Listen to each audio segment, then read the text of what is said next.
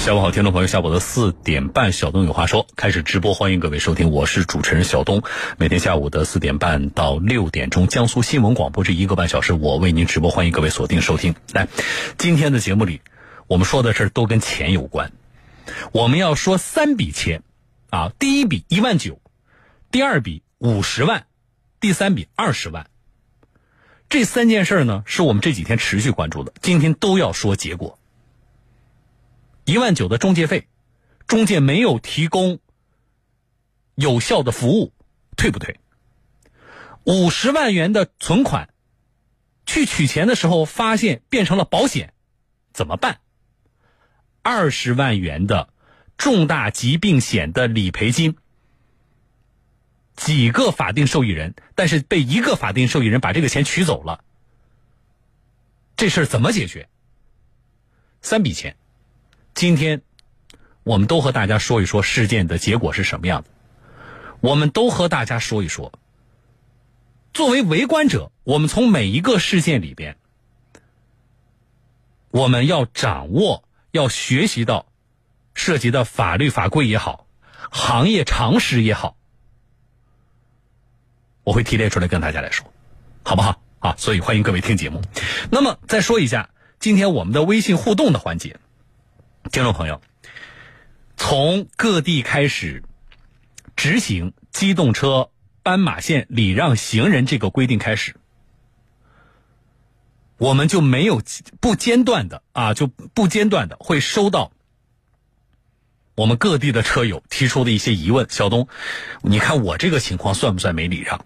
小东，你看我这个因为没礼让被拍了，有没有问题？啊，小东，你看什么什么样的情况，我该不该礼让啊？是我让还是旁边的车让？大家非常多的问题。我曾经呢专门拿出过一段时间跟大家说过，啊，也向大家介绍过交警部门统一发布的，就是他们在执法当中对于未礼让斑马线的情况啊，执法的标准是如何的。但是呢，仍然有些听众朋友呢，觉得理解的不是很透彻。好了，今天。我拿一个案例跟大家来说啊，我在微信后台呢上传了一个路口的视频监控，九秒钟，大家去看，这是呃这个交警部门他们实际执法的一个案例。我的问题是，这九秒的路口监控里边，哪辆车或哪几辆车没有礼让斑马线？会被抓拍处罚。你去看，然后你把答案告诉我。啊，节目结束之前，老规矩，我会公布答案的。那么，我们就拿这个实际的案例啊，这个因为已经被拍了，被处罚了，我们就拿这个实际案例，那告诉大家，在这类情况里边，如果咱们走路口遇到了，怎么礼让，好不好？好了，来。给我的微信发今天的关键词是四幺八啊，阿拉伯数字四幺八。没加微信的朋友，请添加我的微信啊，在你的手机微信添加朋友当中呢，搜索我的名字小东这两个字，拂晓的小东方的东，你会找到一个叫小东的微信公众号啊，加关注。那么加上关注之后呢，给这个叫小东的微信公众号发三个数字四幺八。只发这三个数字啊，你能够看到一段九秒钟的视频，然后你把答案告诉我，好不好？去看，我看今天有多少人能够答对，有多少人能够答对啊？然后我们通过这个案例呢，我们一起来学习一下这个礼让斑马线这事儿。好了，这里是小东有话说，我是主持人小东。来，今天不是要说三笔钱吗？第一笔钱一万九是什么呢？是买房子给中介的中介费。我们先说这笔钱啊。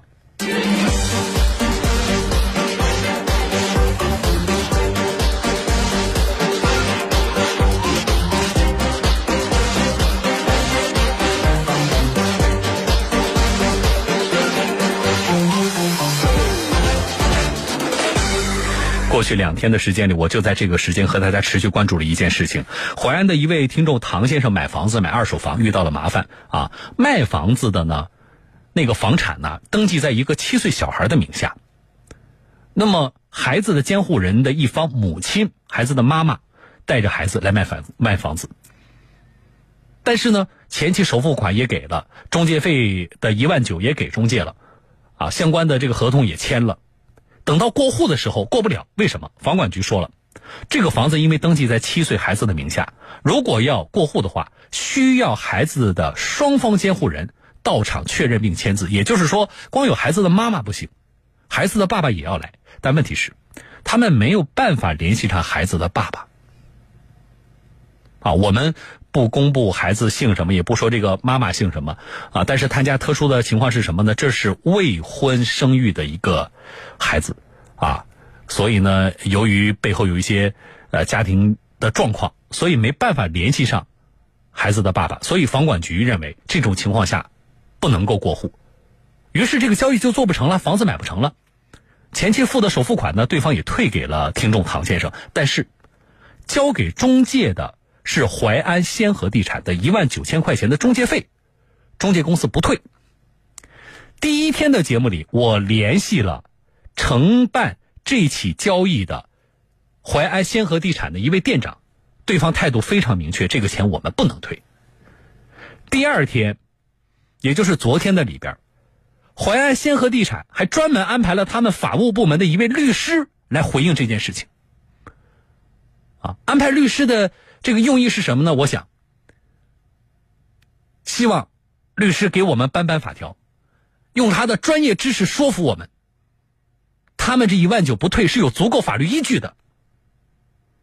但是很遗憾，不管是那位店长强硬的态度，还是昨天那位律师搬的法条，都没有能够说服我们，并且我们认为，特别是昨天淮安仙河地产法务部门的回应。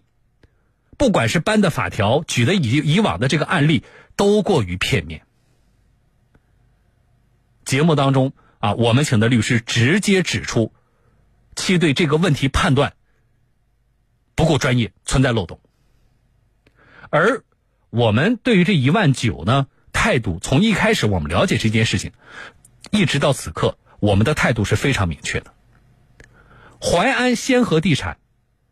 没有提供专业有效的服务，造成了最终房屋没有办法过户的这个结果，给买卖双方也都造成了时间上的损失，拖延了买房一方，也就是我们听众唐先生一方将近一年的时间。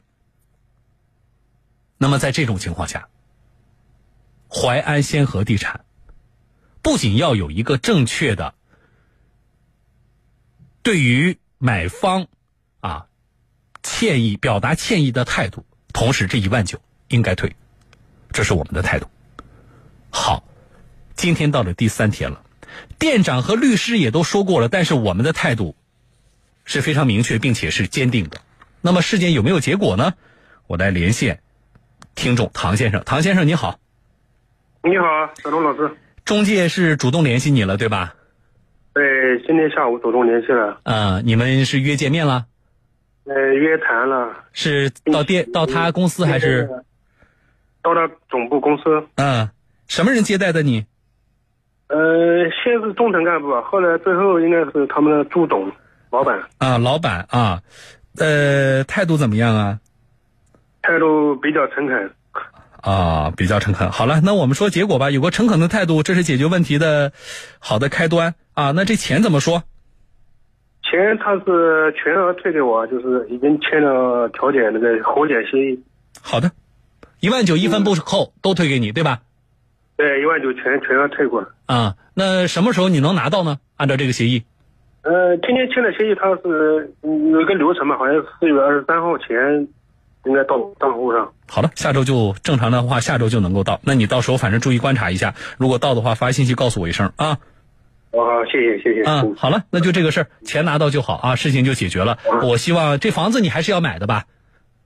房子你还要买的 啊？我希望接下来这个呃买房子的过程当中能够一切顺利，不要再遇到这样的麻烦啊。好的好的。嗯嗯，好了，跟你聊到这里，唐先生啊，我们再见。好，再见。嗯。好了，一万九全退。今天咱们三笔钱，第一笔钱解决了。我们对这笔钱啊，到底该不该退，或者说能不能扣，啊，到底什么性质？我们的态度是明确并且坚定的。好了，这个事儿跟大家说到这里。那么回头来说，在这个过程里边呢，不管是淮安仙鹤地产的律师，还是我们一部分听众朋友，大家其实对这件事情呢是有一些不同的理解的。那么昨天大家也听到了，呃，他们的那位律师也说了，说这一万九呢，我们呢可以不全收，但是我们得扣除一部分。至于说这个比例呢，说。要协商，啊，理由是什么？理由是我提供了服务。我们昨天也有听众朋友呢，也认可这一点，说那提供了服务是不是就应该，呃，收钱？好，呃，昨天晚上后来我看了一下下节目之后，我看了一下微信平台，啊，很多的听众朋友其实就这个事情呢，也发表了大家不同的观点，啊，那么我们认为，我们认为。提供的服务，特别在车辆买卖过程当中，比如说你现在收的上牌费，啊，比如说在房屋买卖过程当中你收的这个中介费，那么一定是在服务的过程当中，我们参照我觉得两个维度：第一，你所提供的服务和对应的你收费之间。是不是对等的？当然，这个服务里边也包括什么？你所提供的资源，像房源本身就是一种资源，这是第一个我们去判断的。第二个就是你所提供的这个服务，我们不仅要看在这个过程里边你做了多少事儿，更重要的是我们要看你所提供的资源、信息、服务是不是有效的。什么叫有效的呢？从房源来说，一定要是真实的；从这个车辆上牌来说呢，整个的过程一定是你能够让我啊了解整个的上牌的这个流程，并且啊，我按照你所提供的这个服务，我能够更便捷的把这个车牌上到。再有就是结果。我的牌最终是不是我满意的、顺利的、高效的上到？我的房子是不是在你提供了相关的房源的信息，并且提供相关服务之后，我顺利的过户把房子买到了？服务该不该收费？服务怎么收费？能收多少？不能够抛开以上我们所说的这些因素，啊，否则的话，这是个伪命题。那么这次的事情，啊，从我们的听众的角度来说，大家其实要掌握的知识点呢，就是可能以往我们在买房子的过程当中呢，极少会碰到卖方，就是我买的那个房子的房主是未成年人的这种情况呢，不多见。那么今天的这个案例，从我们听众的角度来说，第一，大家要知道这种情况的存在，啊，以后我买房子的话。我听了今天案例，我就知道了。如果房主房子登记在未成年人的名下，那么不管你找的那个中介是否专业，你自己就要心里有数。你要提前确认孩子的双方监护人是不是都在，是不是都知晓这个房屋接下来要卖给我，是不是确认在过户的时候你们都能够到场签字。甚至如果说。我们把工作做得再细致一点，我们把以上我说的相关的约定，啊，咱们开始谈这个交易的时候，跟中介签合同的时候，我们就把这几个条款附上。啊，你比如说，你就在合同里面你手写约定，啊，这个过户的时候，双方监护人都确认到场，最好在这个时候，在你订立合同的时候，双方监护人就都能够签字确认。这是一个特殊的案例，我觉得大家要掌握。这第一点，第二点，就是我们对于这个中介费的这个判断，对于中介费的判断，现在呢，不同的中介可能有不同的付款的方式。比如说，昨天很多听众朋友跟我说，说小东不对，我买房子的时候一定是过完户了我才给钱呢。那我觉得付款的方式，你可以跟中介谈，我是不是一笔投的这事儿。还没成呢，我就要把全额的中介费提前支付。这个大家注意。第三就是，一旦交易失败，那么我听了今天的节目，我就知道我有没有权利回头找那个中介要中介费？当然有。好，这是对我们听众。那么多说一句的是什么？是对于我们的这些中介机构啊，不管你提供的是房产交易还是其他的这个交易的中介机构。啊我在第一天接这个投诉的时候，我跟大家说，我说对于中介机构或者说我们生活当中我们处理很多事情，我们跟呃不同的方面打交道，我说两件事情非常的重要。第一是什么？诚信，它一定是摆在第一位的，啊，它无比的重要。这是第一点。第二点，专业。我找你中介干嘛？因为你专业嘛。啊，我上牌其实有的时候，呃，有的是。四 S 店逼着我，我不给上牌费，他不卖我车。但是其实我们也有一些听众朋友是觉得，哎呀，给就给了，花点钱自己省心。我们是从这个角度去考虑的，因为你专业吗？但是作为中介机构，你是否担得起这两个词？你是否足够诚信？你是否足够专业？这决定了。啊，这决定了你能不能够给客户提供高效的服务，这也决定了你有没有底气收客户的钱。多位淮安当地的听众朋友都跟我说：“说小东，其实淮安先河地产这家中介公司在淮安是挺大的，说名声也挺响。”这稍微有让我有点疑惑，疑惑的是什么？这么一家大的中介机构怎么会做这样不专业的事情？而且，在事情出了以后，解决事情上也显得非常不专业。不管是你们的店长，还是你们的这个律师的回复，当然，我想这不是说店长或律师个人的问题，因为他是受到你公司的委托。那么，在相关问题出来之后。处理问题上也不够专业，也不够高效。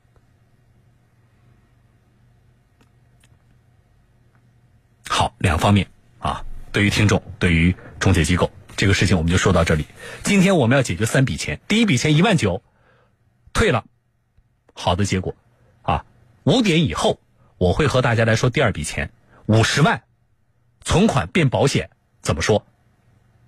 稍后我会和大家来说啊，好了，那么广告之前这段时间呢，我会和大家来看一下微信的情况啊。今天我们在微信后台上传的这个内容，礼让斑马线大家不是一直搞不懂吗？我们今天拿一个案例跟大家来说啊，一个路口有车辆没有礼让斑马线，大家去看九秒的监控视频。我的问题是，请你告诉我，这九秒的视频里边，这些车辆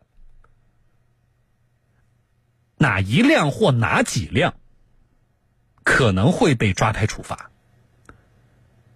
还是说有听众直接告诉我说：“小东，视频里的车没有一辆是礼让斑马线的，都应该被处罚。”会这样吗？大家去看啊，给我的微信发今天的关键词是四幺八阿拉伯数字四幺八，然后呢，看了之后呢，你把你的答案你发微信告诉我。啊，没加微信的朋友，在你的手机微信添加朋友当中搜索我的名字“小东”这两个字，拂晓的小，东方的东，你会找到一个叫小东的微信公众号，加关注。啊，加上关注之后，同样发阿拉伯数字四幺八，能够看到我们后台的视频，然后把你的答案告诉我。啊，来，我来看大家的微信。